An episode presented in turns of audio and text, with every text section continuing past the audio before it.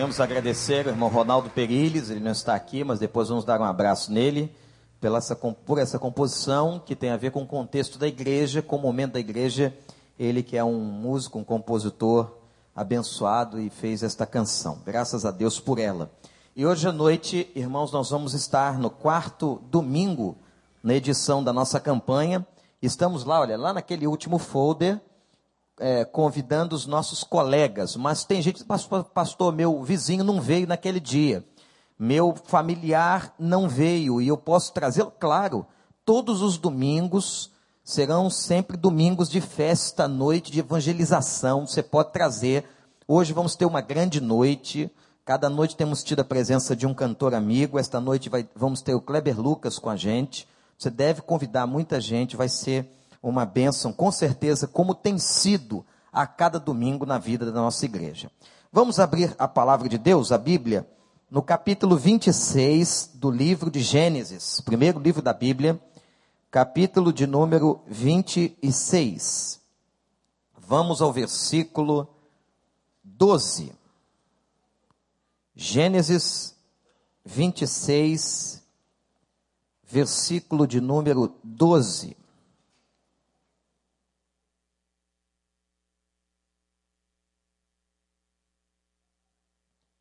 Isaac formou lavoura naquela terra e no mesmo ano colheu a cem por um, porque o Senhor o abençoou. O homem enriqueceu e a sua riqueza continuou a aumentar, até que ficou riquíssimo. Possuía tantos rebanhos e servos que os filisteus o invejavam. Estes taparam todos os poços que os servos de Abraão, pai de Isaac, tinha cavado na sua época, enchendo-os de terra. Então Abimeleque pediu a Isaac: Sai da nossa terra, pois já és poderoso demais para nós. Por isso Isaac mudou-se de lá, acampou no vale de Gerar e ali se estabeleceu. Isaac reabriu os poços cavados no tempo de seu pai Abraão os quais os filisteus fecharam depois que Abraão morreu, e deu-lhes os mesmos nomes que seu pai lhes tinha dado. Os servos de Isaac cavaram no vale e descobriram um veio de água, mas os pastores de Gerar discutiram com os pastores de Isaac, dizendo: A água é nossa. Por isso Isaac deu ao poço o nome de Ezeque, porque discutiam por causa dele. Então seus servos cavaram outro poço, mas eles também discutiram por causa dele. Por isso, Isaac o chamou de Sitna. Isaac mudou-se dali e cavou outro poço. E ninguém discutiu por causa dele. Deu-lhe então o nome de Reobote, dizendo: Agora o Senhor nos abriu espaço e prosperaremos na terra que Deus nos abençoe. Meus irmãos, Isaac plantou uma história linda na sua vida. Capítulo 26, nós lemos parte dele Começa contando para nós que Isaac sai com sua esposa da terra onde estava e vai buscar um lugar para que pudesse viver com sua família, e Deus lhe dá uma advertência. Isaac, eu não quero que você vá ao Egito, mas para onde você for, eu te abençoarei e multiplicarei tudo aquilo que fizer. Então, gente, Isaac e sua esposa Rebeca vão para uma cidade, uma região chamada Gerar. E ali se estabelecem. Quando lá chegaram, os homens daquela região de Gerar olharam para Rebeca, a Bíblia diz que Rebeca era uma mulher muito bonita, muito atraente, e aqueles homens foram até Isaac perguntar sobre aquela mulher. Quem era aquela mulher que estava chamando a atenção dos homens daquela cidade? E Isaac dá uma resposta, interessante a resposta dele. Ele diz: Esta é minha irmã. Ele mente, e sabe com quem ele aprendeu a mentir? Seu pai. A mesma mentira que Abraão contou sobre Sara. Eu não sei se você sabia que Abraão também pecou. Que Abraão também errou. Como de todos os homens, os grandes homens da Bíblia, Abraão também cometeu um equívoco, e eu disse aos pais aqui em cima, que o que eles mais podem deixar aos seus filhos é o exemplo. E Isaac um dia deve ter ouvido, ouviu aquela experiência se repetir na sua casa quando Abraão mentiu e mentiu sobre Sara. Agora o seu filho Isaac mente sobre Rebeca e diz, e dá a mesma resposta que seu pai um dia havia dado: ela é minha irmã. Só que aconteceu o seguinte: quando a gente está com a esposa, a gente tem um comportamento, com a irmã da gente é outro. E havia um rei naquela terra, porque aquela terra de Gerar era uma terra dos filisteus. Havia um rei chamado Abimeleque. E Abimeleque olhou para o comportamento de Sara, ou melhor, de Isaac com Rebeca, e percebeu que aquilo não era comportamento de irmão. O texto é claro e diz assim: E Abimeleque observou que Isaac acariciava a Rebeca. Ele então, muito inteligente, conhecedor, rei naquela terra, mandou chamar Isaac na sua presença e disse: Por que que você mentiu? Esta mulher não é tua irmã, esta mulher é tua esposa.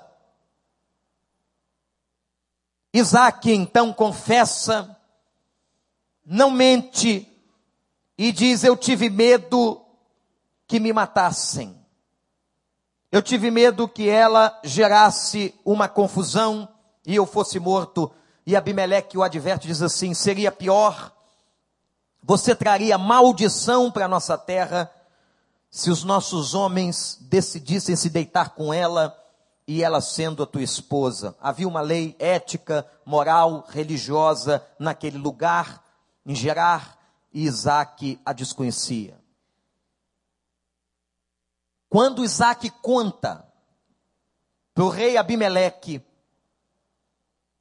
que aquela era a sua mulher e não a sua irmã, então Abimeleque autoriza que Isaac se estabeleça com Rebeca naquela terra, a terra dos filisteus. E gente, a Bíblia diz que Isaac prosperou e ficou muito rico muito rico. O texto declara que Isaac fez a sua riqueza na lavoura e tinha muito rebanho, gado, ao ponto dos filisteus, dos filhos daquela terra, invejarem a vida de Isaac. A inveja é um problema, não é? A inveja é real. A inveja é um fato. A inveja é um sentimento humano da ordem da perversão. A inveja se mistura à cobiça, de cobiçar aquilo que é do outro, ou de se invejar aquilo que o outro tem. A inveja é um sentimento que devemos lutar contra ele e pedir para que Deus arranque do nosso coração, vocês vão ver o que é que a inveja causou naquela vida, naquelas pessoas e principalmente sobre a situação da casa de Isaac. O texto, meus irmãos, vai dizer que aqueles filisteus foram e cometeram um desatino e entulharam os poços de água nos quais Isaac mantinha a sua agricultura e o seu rebanho. Por que é que ele enriqueceu? Por que é que ele tinha uma lavoura tão próspera? Como que ele tinha tanto rebanho? Por uma razão: havia água.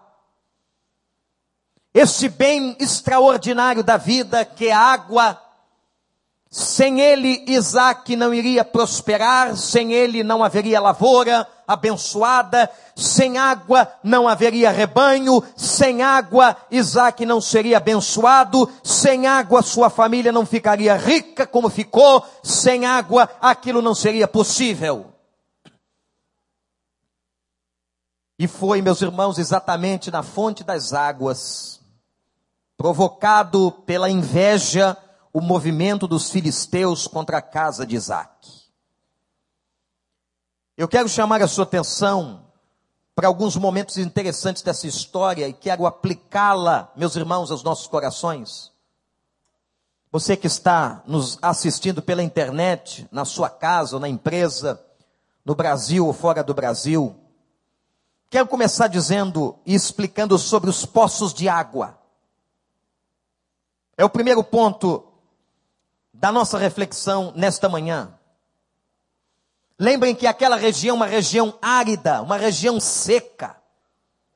Uma região, se você for no mapa do mundo antigo, do mundo bíblico da antiguidade, você vai ver que é uma região de poucos rios. E a água vem ou vinha de duas maneiras. Ou choveria sobre aquela terra e a chuva depende de condições climáticas da região. E aquela é uma região seca, árida, difícil. Ou a água brotaria de poços.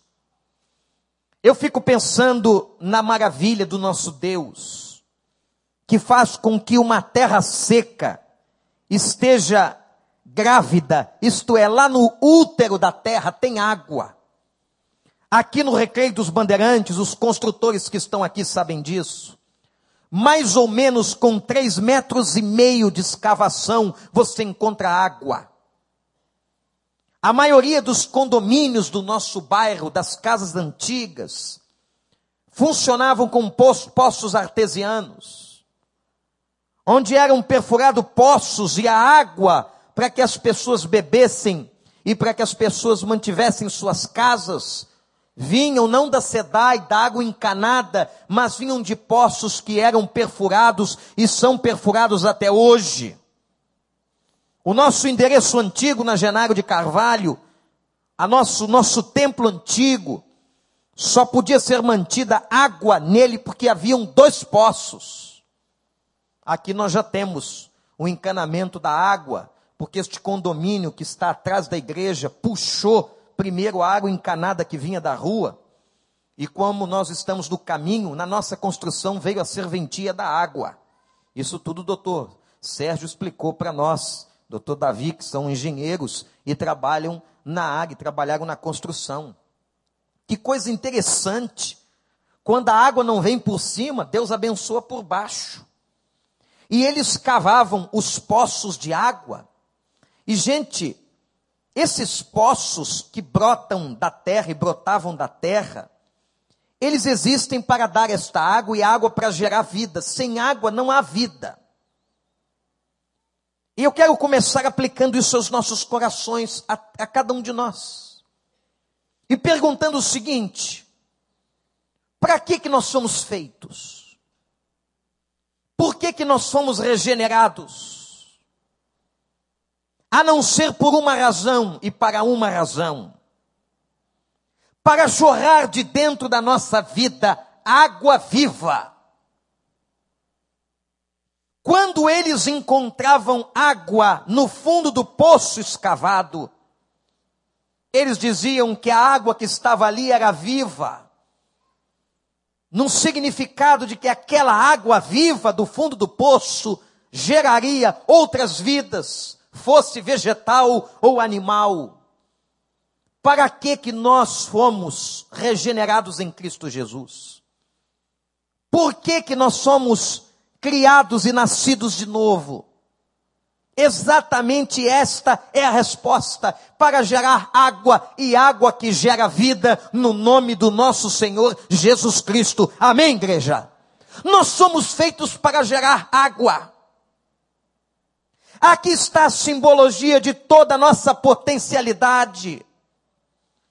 Eu quero trazer à mente dos irmãos a lembrança de um texto de Jesus Cristo, que está em João capítulo 7, verso 38, aonde Jesus diz assim: Quem crê em mim, no seu interior fluirão rios de águas vivas. Repete comigo.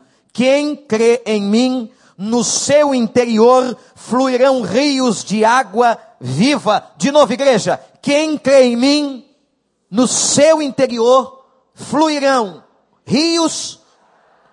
É para isso que nós somos regenerados. Por isso que o Senhor nos salvou. Por isso que nós nascemos de novo. Porque agora a gente da nossa vida, da nossa existência, do nosso comportamento, das nossas entranhas, de tudo que falamos, de todas as nossas ações e atitudes, tudo na nossa vida precisa ser água viva que glorifique o nome do Senhor. E aqui está uma referência às nossas potencialidades, aos talentos naturais. Quanta gente que está aqui que tem talentos naturais. Quando eu venho aqui segunda-feira, quarta-feira, e vejo as senhoras do artesanato da igreja trabalhando com habilidades manuais, pintando quadros, cada coisa lindíssima, não é, dona Sônia? Aquele momento artístico, evangelístico da igreja, quando eu vejo os nossos músicos tocando, quando eu vejo os nossos solistas cantando, os coros, os regentes, quanta gente de talento que a gente pode ver aqui.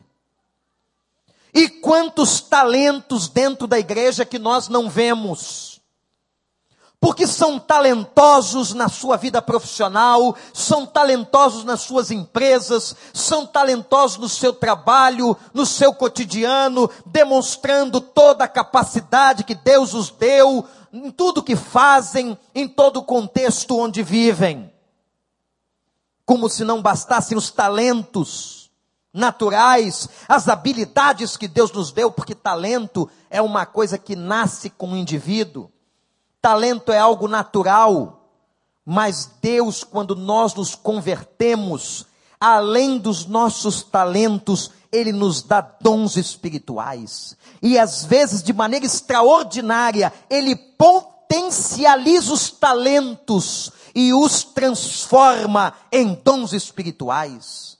Então, aquele que é pianista e que sempre tocou bem, nas salas de concerto, agora ele chega na igreja e Deus lhe capacita e faz com que esta música conforte o coração, o exercício do dom da misericórdia através do talento, é uma coisa magnífica. Deus pega uma pessoa que era professor, numa unidade de ensino do estado, do município, e lhe dá uma capacidade de unção, e as suas palavras não passam a ser palavras apenas de ensino, mas de capacitação espiritual, de ensino dos caminhos de Deus, e Deus pega aquele talento e potencializa os dons ou o dom do Espírito Santo, que é o dom do ensino na vida daquela pessoa. É algo extraordinário. Agora preste atenção: talento todo mundo tem, dom só tem aquele que tem o Espírito Santo. Aquele que recebeu, foi batizado no Espírito do Senhor na sua conversão. Aquele que aceitou a Cristo como seu Salvador. Se você um dia se converteu, pelo menos um dom espiritual você tem. Além dos talentos naturais que o Senhor te deu. E a capacidade, meus irmãos, a capacidade que todos temos, de agora em Cristo Jesus, regenerados, transformados, de sermos uma bênção, de sermos uma bênção na nossa escola, na universidade, no trabalho, para os vizinhos, para os familiares, onde nós pisarmos, onde colocar a planta dos nossos pés, nós temos que ser uma bênção naquele lugar. Isso é água. Poços de água. Se há uma definição que eu quero que você saia daqui nesta manhã sabendo sobre a sua própria vida, eu sou um poço de água viva. O Senhor me regenerou e me restaurou. Eu sou água viva e eu tenho que fazer essa água jorrar da minha existência, do meu comportamento, da minha história de vida. Amém, meus irmãos? Quando ele encontrou a mulher samaritana, conversavam sobre água, ela foi no poço beber água, pegando água, houve aquele diálogo com Jesus, e ele fala de uma água viva, ela pergunta, onde tem esta água viva para que eu a pegue, e não mais venha ao poço. Ele disse, esta água está comigo, esta água eu tenho, e quando eu der essa água a você mulher, fluirão rios de água viva da tua vida. Portanto, igreja, uma pessoa salva, uma pessoa convertida, convertida, uma pessoa que é de Deus, flui da sua vida água viva. Mas o que aconteceu? Os filisteus entulharam os poços. Por inveja de Isaac, Aqueles poços eram tão antigos, quem os havia cavado foi o pai Abraão, pai de Isaac. Eles foram e jogaram entulho. E foram condenando aqueles poços à esterilidade, por inveja. Gente, presta atenção nisso. Secaram os poços. E se secassem os poços, secava a vida. Se não tivesse água, não tinha agricultura. Se não tivesse água, não tinha lavoura. Se não tivesse água, não tinha rebanho. E os filisteus foram jogando entulhos e mais entulhos, condenando os poços que Abraão havia cavado à esterilidade. E esta foi a síndrome dos filisteus, esta é a síndrome de pessoas invejosas que vão à vida dos outros para tentar entulhar a sua vida de entulhos, de coisas para que você paralise. E agora, meus irmãos, eu quero, neste segundo momento da nossa reflexão, pensar no entulho. Se no primeiro momento pensamos que somos poços de água, que fomos salvos para que a água jorre. Vamos pensar sobre os entulhos. Os entulhos jogados pelos filisteus, por inveja. E quantos entulhos hoje estão sobre nossas vidas? Eu estava pensando que quatro coisas entulham os nossos poços. Quero que você as anote. Quatro coisas fazem com que a sua vida deixe de ser produtiva. Fazem com que sua vida deixe de jorrar água viva. A primeira é o pecado. Pecado entulha o poço de uma pessoa. O pecado, e olha só, gente, pode ser quem for. Cuidado, hein? Pode ser crente, pode ser membro de igreja, pode ser pastor, pode ser cantor do coro, pode ser um músico, pode ser um diácono, pode ser um líder de ministério, pode ser um vice-presidente da igreja, pode ser uma pessoa comum que assiste culto todos os domingos e tem um trabalho externo num lugar qualquer, num orfanato. Qualquer um pode ter um poço entulhado pelo pecado.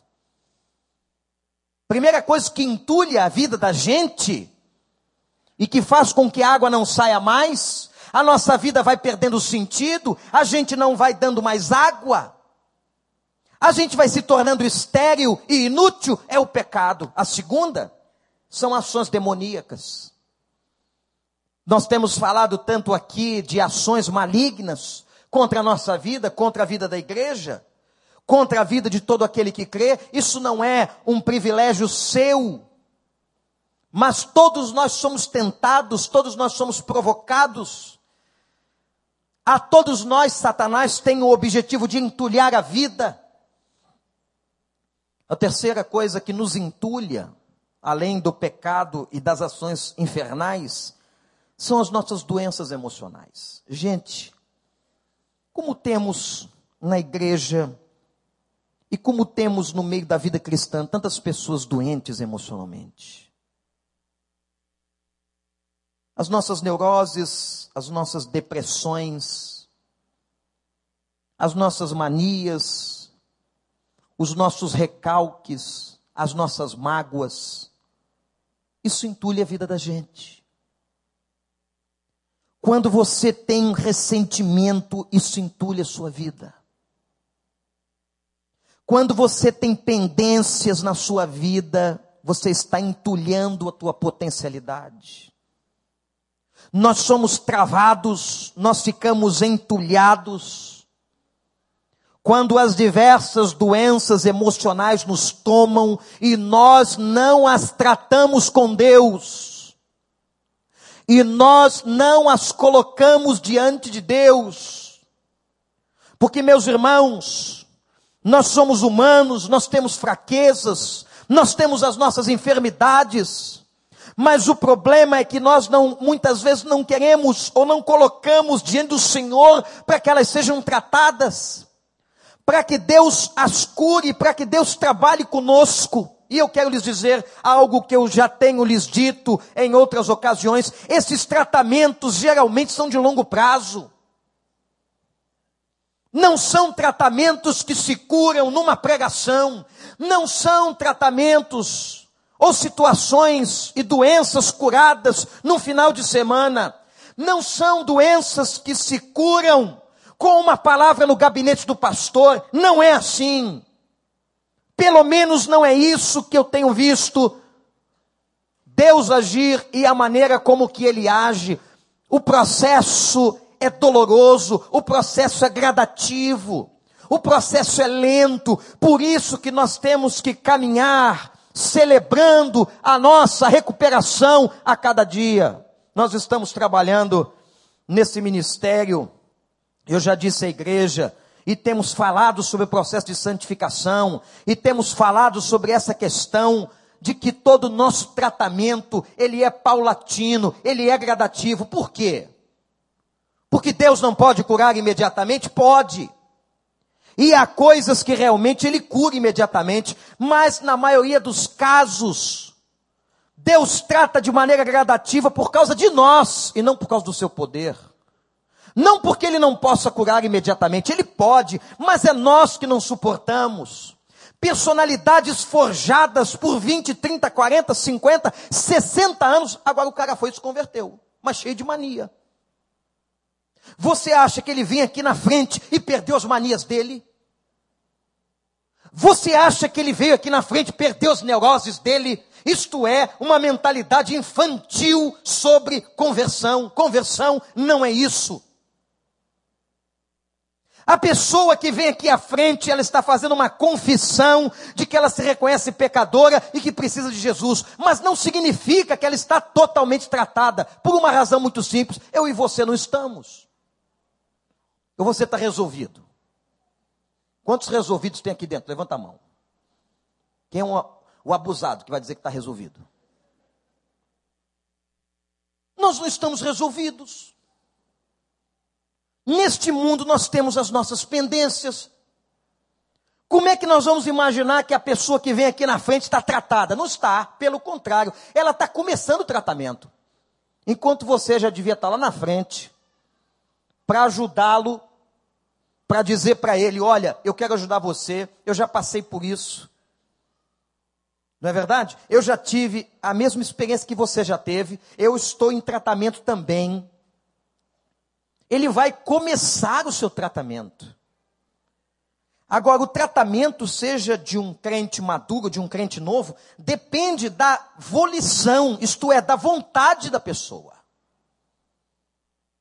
Por isso que tem pessoas que são as mesmas 20, 30 anos, sem que haja maturação emocional. Sem que haja amadurecimento emocional. Por quê? Porque elas não se submetem ao tratamento. O tratamento que é dado pelo Espírito de Deus, usando a palavra, usando o púlpito, usando a escola bíblica, usando os PGs, os pequenos grupos, usando o louvor, usando todas as experiências, mas muitas vezes as pessoas não se submetem ao tratamento Elas não obedecem. E essas doenças emocionais, esses traumas, esses ranços que a gente traz na nossa história de vida, isso vai entulhando os nossos poços. Então, a primeira coisa que entulha poço, o que, que foi? Pecado. Segunda coisa, ações demoníacas. Terceira coisa que entulha poço é doenças emocionais. E a quarta são pessoas. Pessoas que convivem conosco e às vezes não são saudáveis à nossa vida. E vão nos entulhando. E vão, gente, limitando a nossa atuação, vão atrofiando os nossos talentos. Quando a gente está com um poço entulhado, aquilo que é melhor de você não pode sair. Olha para mim, você que está na internet, quando eu estou com minha vida, com meu poço entulhado, aquilo que é melhor de mim não pode sair. Fica aprisionado. Uma das expressões que eu vejo de mais tristeza pessoas dizerem na igreja. É gente que às vezes procura o pastor e diz assim: Pastor, eu já fui tão ativo, eu já trabalhei tanto para o Senhor eu já liderei tantos ministérios. Eu já servi o Senhor de tantas maneiras. E a gente diz assim: "Mas por que que você parou?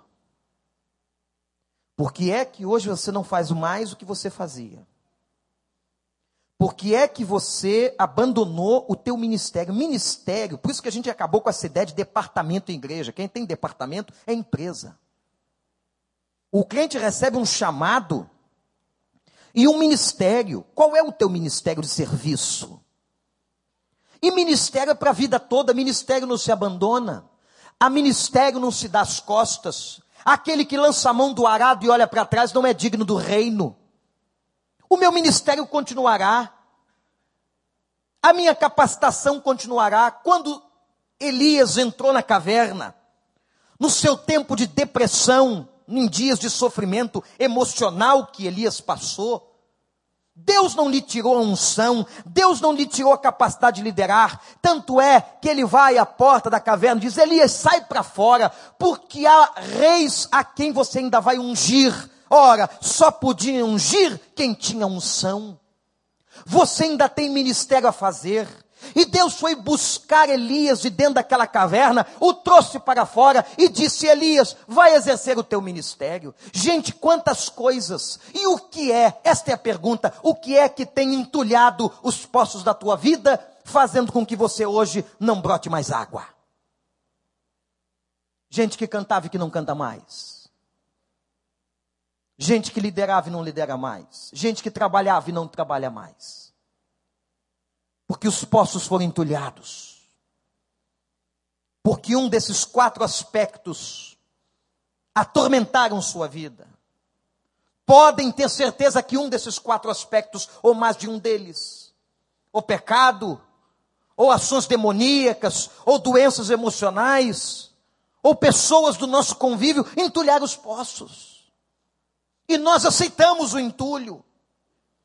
E nós assimilamos o entulho, e nós recebemos o entulho.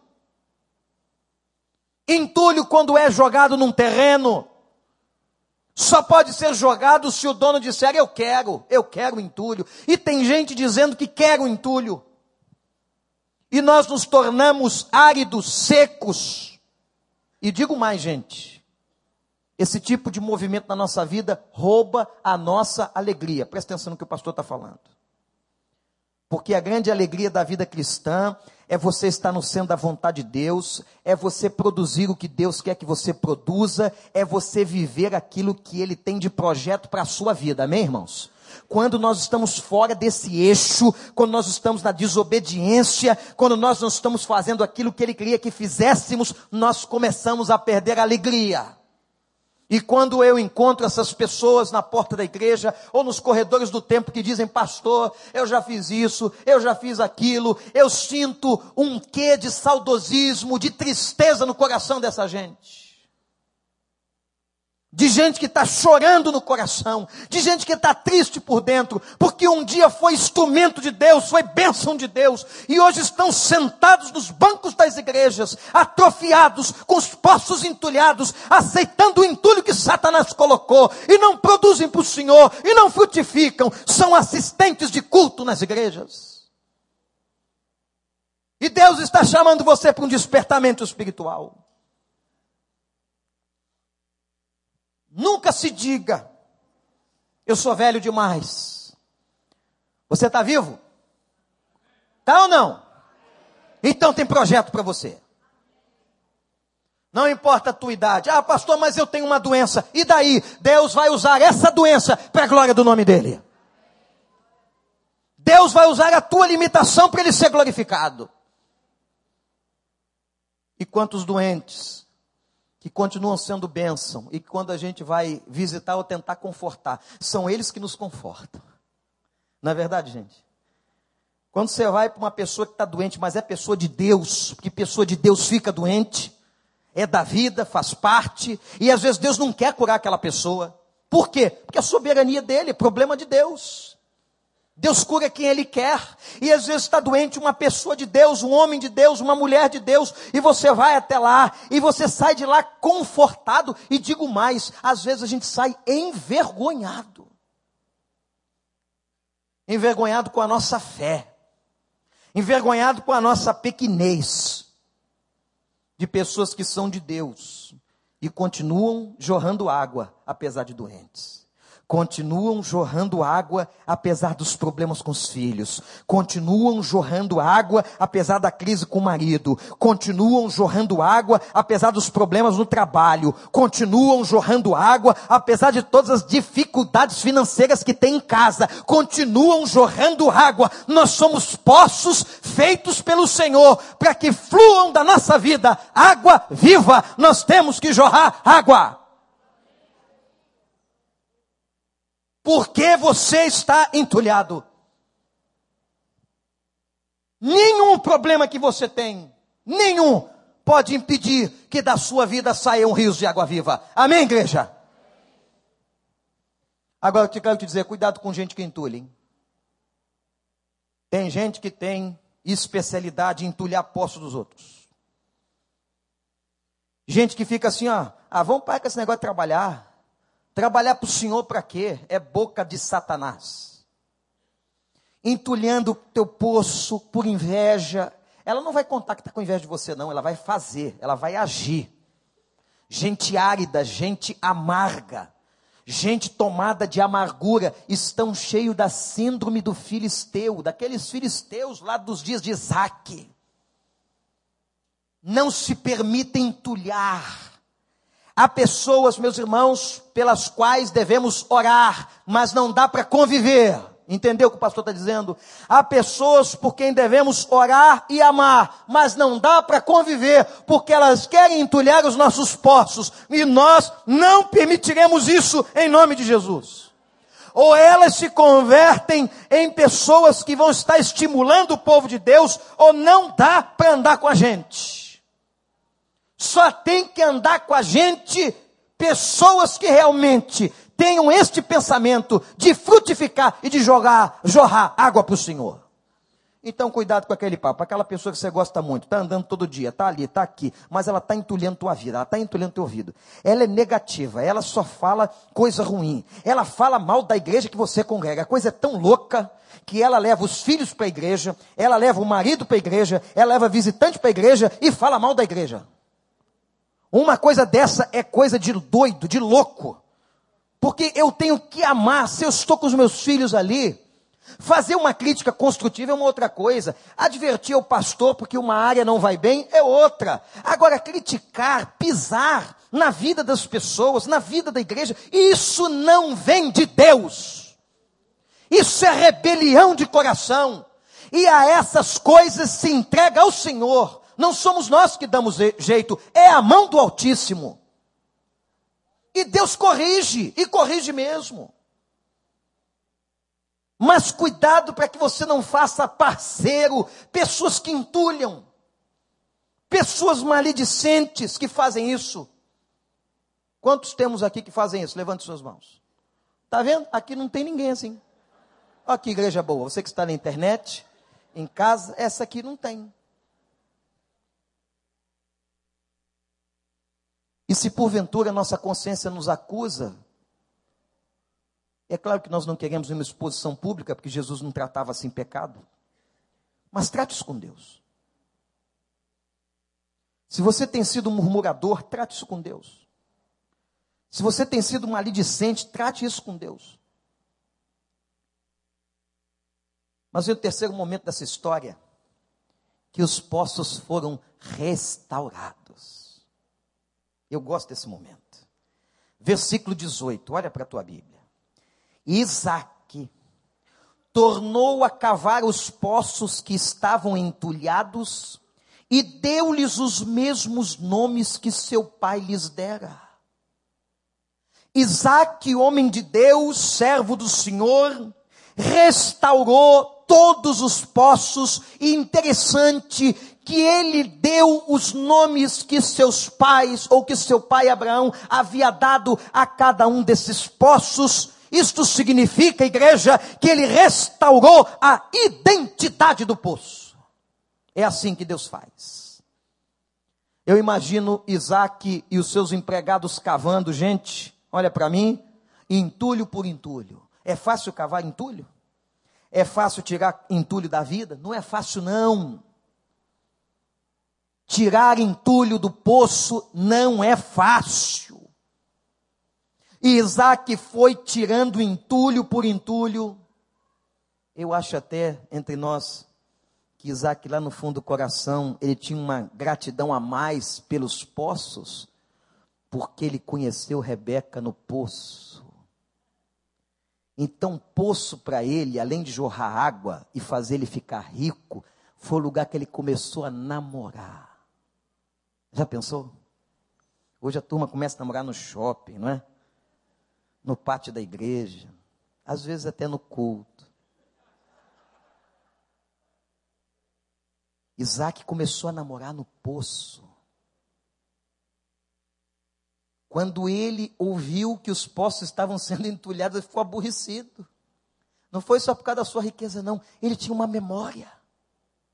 Foi lá que eu conheci a mulher da minha vida. Foi no poço.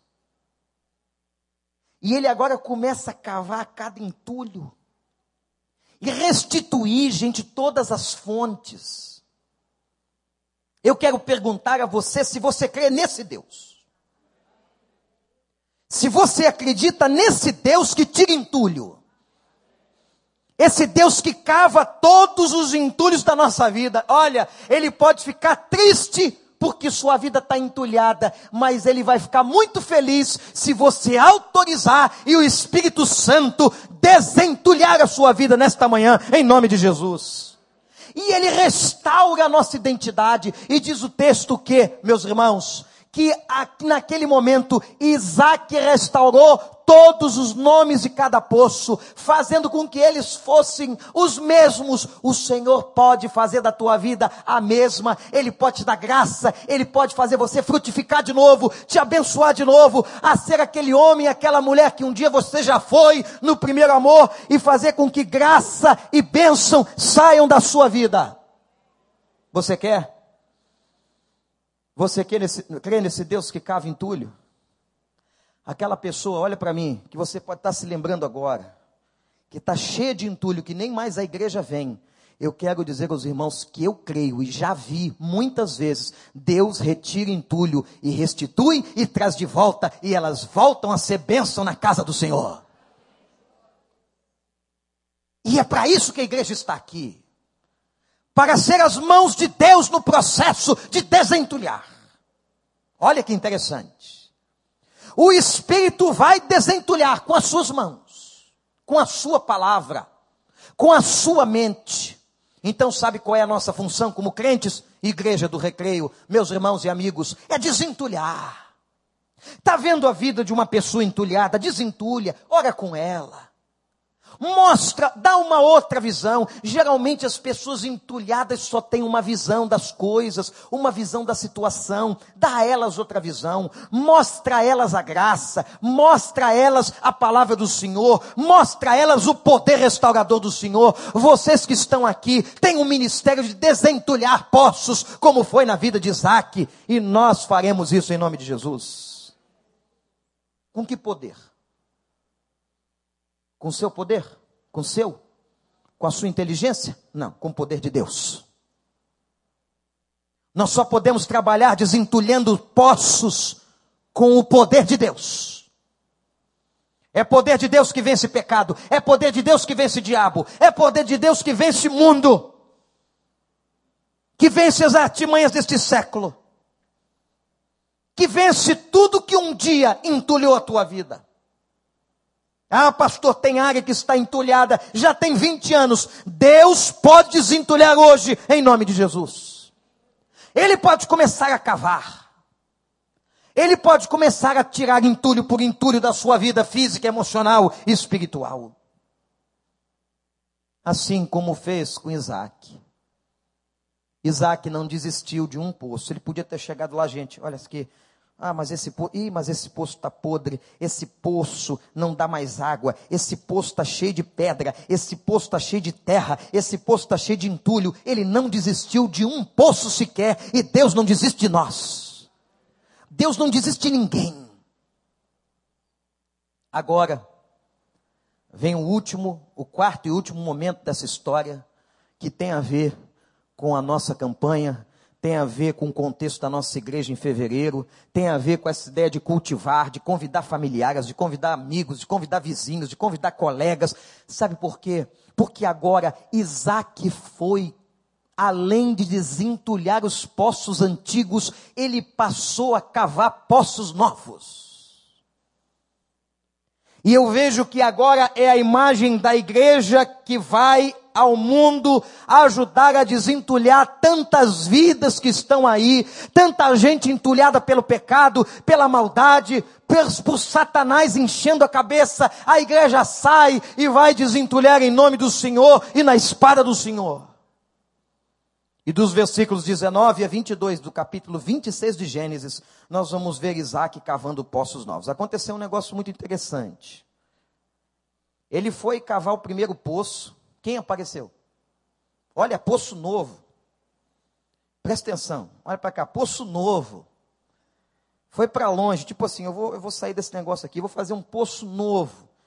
Apareceram os filisteus, aquela turma não era mole, filhos da mãe, como a gente diz no nosso linguajar, e disseram: não, esse poço aí é nosso, essa terra é nossa. E aí, Isaac, que era batizador de poço, dando nome, disse assim: esse poço é Ezeque. Está aí na Bíblia. Ezeque significa contenda. Sabe o que Isaac fez? Saiu fora. Deixou o poço cavado lá e saiu. Eu achei tão interessante. Aqui dá um outro sermão. Eu não vou entrar nele agora, óbvio. Mas dá um outro sermão com essa mentalidade de Isaac. Isaac é um homem que fugia de contenda. Isaac fugia de briga. Você está brigando por isso aqui? Fica com você, fica. Toma, acabou a graça da briga.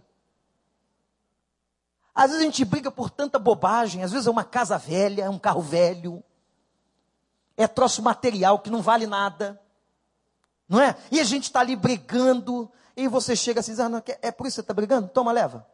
Acabou a briga.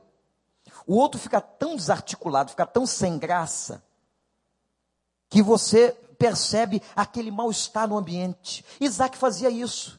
Ah, você quer esse poço para você, filisteu? Então tá, o nome dele é Ezeque. Contenda. Vê se você aprende alguma coisa. Ele foi cavar o segundo. Quem apareceu?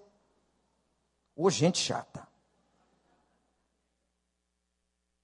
Não deixava o homem em paz. A mesma coisa. Ah, aquele Ezeque, esse é Sitna. Ele pegou pesado.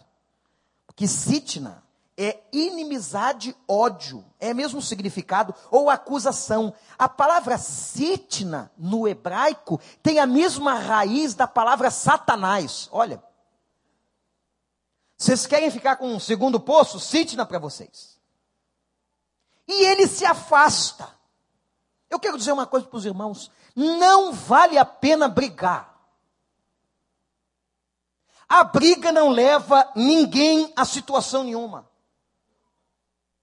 Eu não vi, não conheço um vencedor de briga que não tenha saído machucado e que ele diga assim: valeu, não vale, não vale. Esse negócio de você se meter na briga dos outros e dizer, olha, é, eu estou do lado, está do lado de ninguém, não vale a pena brigar. Não vale a pena brigar. Não tem aquele versículo que diz assim, em briga de marido e mulher? Não tem esse versículo na Bíblia. Aí alguém diria, mas devia ter. Você vai e se mete na briga do casal. Aí as mulheres dão razão à mulher, os homens dão razão ao homem, aquela confusão. E depois, eles, os caras que se meteram, ficam aborrecidos, irritados, porque viram os dois na praça namorando. Mas olha, por, mas o que, que é aquilo ali? A gente acabou de brigar, criou uma celeuma. Aconteceram partidos por causa dessa briga e eles estão de beijo, abraço, sem vergonhas. Aí você fica com raiva dos dois. Não vale a pena. Não valeu a pena Isaac brigar. Primeiro ele chamou Ezequiel, é contenda. No segundo ele chamou Sitna, é acusação, é coisa de ódio, é coisa satânica. E ele abandona e vai cavar o terceiro poço. E diz o texto que quando ele foi cavar o terceiro poço, não veio ninguém. Isaac chamou aquele poço de Reobote, alargamento. Alargamento. Olha para mim. Quando nós fazemos a coisa certa diante de Deus, Ele nos alarga.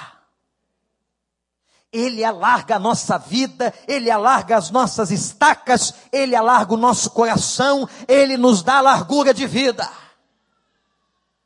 Alargamento. Agora eu posso me regalar e me regozijar com esse poço novo. Igreja, nós somos cavadores de poços novos. Cada pessoa que você está trazendo aqui, é uma pessoa que você está colocando diante de Deus e clamando: Senhor, limpa esse poço. Tira os entulhos dessa vida, Senhor. Dá alargamento a esse coração. Igreja, o texto começa dizendo aqui que nós juntos somos melhores. É juntos. Nós estamos juntos para promover a paz, para promover conciliação, para promover graça e não para promover contenda. Amém, gente? Sim ou não? E nós temos que fazer isso não apenas na vida dos nossos irmãos, mas na vida de quem está lá fora. Que Deus te dê uma palavra sempre temperada com sal, sábia. Que Deus te dê sempre um comportamento sábio, para que você seja desentulhador, para que você aprenda a cavar poços novos Isaac é a imagem da igreja cavando os poços. Nossas palavras, presta atenção, nossas ações, nossos bens, nossos talentos, nossos dons, nossas orações, nossa inteligência, tudo que somos e tudo que temos tem que servir para desentulhar e para fazer com que as pessoas sejam plenas nelas mesmas e sejam uma bênção para Deus. Mas como é que uma pessoa pode ser bênção se está entulhada? Como é que ela quer levar graça se ela está entulhada? O desentulhamento começa com a gente. Talvez por isso tanta gente não tenha condições de evangelizar. Esse mês foi tão importante, tão importante na vida da igreja, que nós descobrimos tantas coisas. Por exemplo, eu disse aqui que nós descobrimos, muitos descobriram, que não tem amigos não crentes. E eu disse que isso é um equívoco. Porque a grande chave para a evangelização é a amizade. Não que você vai fazer o que ele faz. Não que você vai ser conivente com o que ele faz, mas você vai ter amizade com ele para levar o Senhor, para levar a palavra do Senhor, para dar bom testemunho.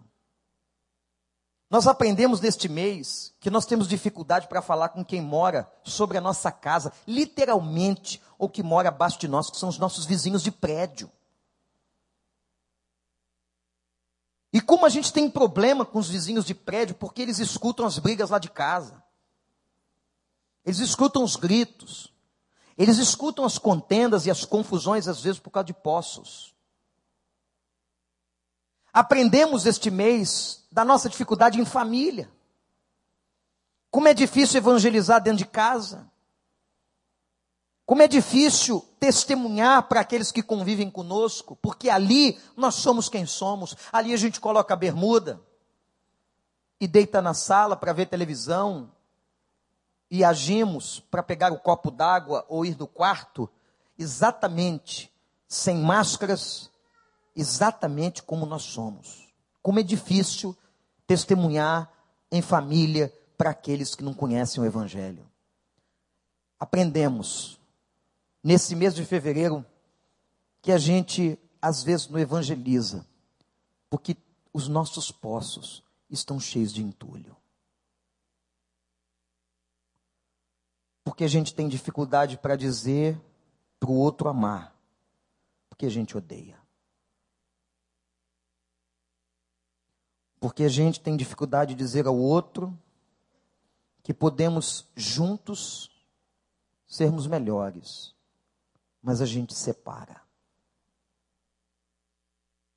A gente está cheio de doenças emocionais que entulham a nossa vida. Esse mês foi tão importante, por tantas coisas que o Senhor nos ensinou. Mas esse momento é extraordinário para que nós tenhamos quebrantamento diante de Deus.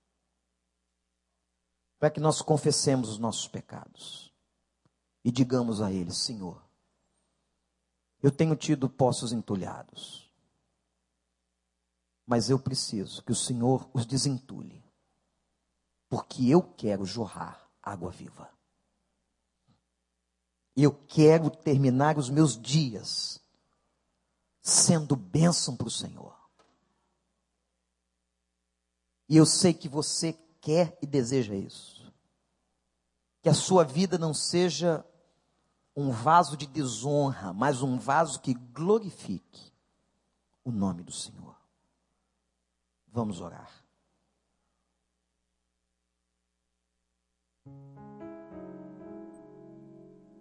Eu queria que nesse momento, de maneira particular, você tratasse seu coração. E dissesse a Deus, Pai, eu quero pedir ao Senhor que tire os entulhos da minha vida. Quem sabe vai começar o processo hoje, hoje.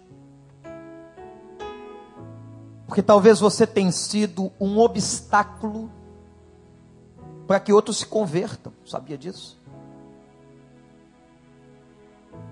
Você tem tido tanto entulho na sua vida que você não tem tido força para evangelizar, para ser bênção.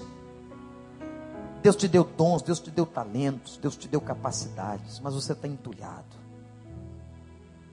Tanta gente nesse mundo, irmãos e irmãs, esperando um Isaac para desentulhar.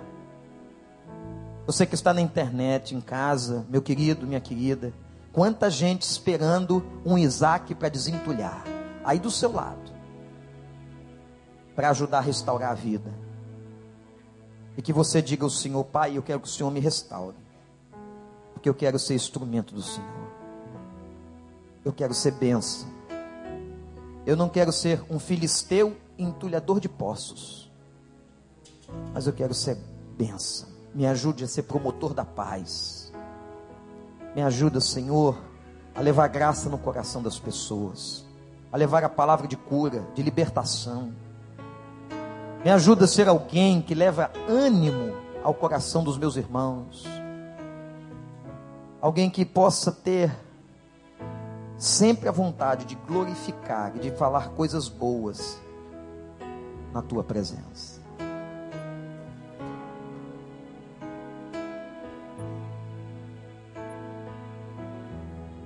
Deus toma as nossas vidas, Pai. Perdoa os nossos pecados. E olha para nós. Olha, Senhor, para nós e vê o que, que está entulhando os nossos poços. Ao ponto de não deixar que a gente jorre água. Tem gente que está com os talentos e dons atrofiados, Senhor. Tem gente que já foi e hoje não é mais. Tem gente que já foi uma bênção, que já fez tanta coisa no teu reino e hoje, Pai, está atrofiado nos bancos das igrejas. Ó Deus, opera e liberta as nossas vidas do entulho, Senhor. Liberta as nossas vidas daquilo que está sobre nós e que não permite a água sair. Não deixa, Senhor, que os filisteus vençam a batalha, mas desentulhe os nossos poços em nome de Jesus. E que a tua igreja hoje de manhã tenha consciência de que nasceu para cavar poços novos, que nasceu em Cristo Jesus para dar água viva e saciar a sede de tanta gente no mundo, na família, no trabalho, na vizinhança, os colegas, tanta gente que não te conhece, que precisa beber da água que está represada dentro de nós. Liberta esta água, em nome do Senhor Jesus. Amém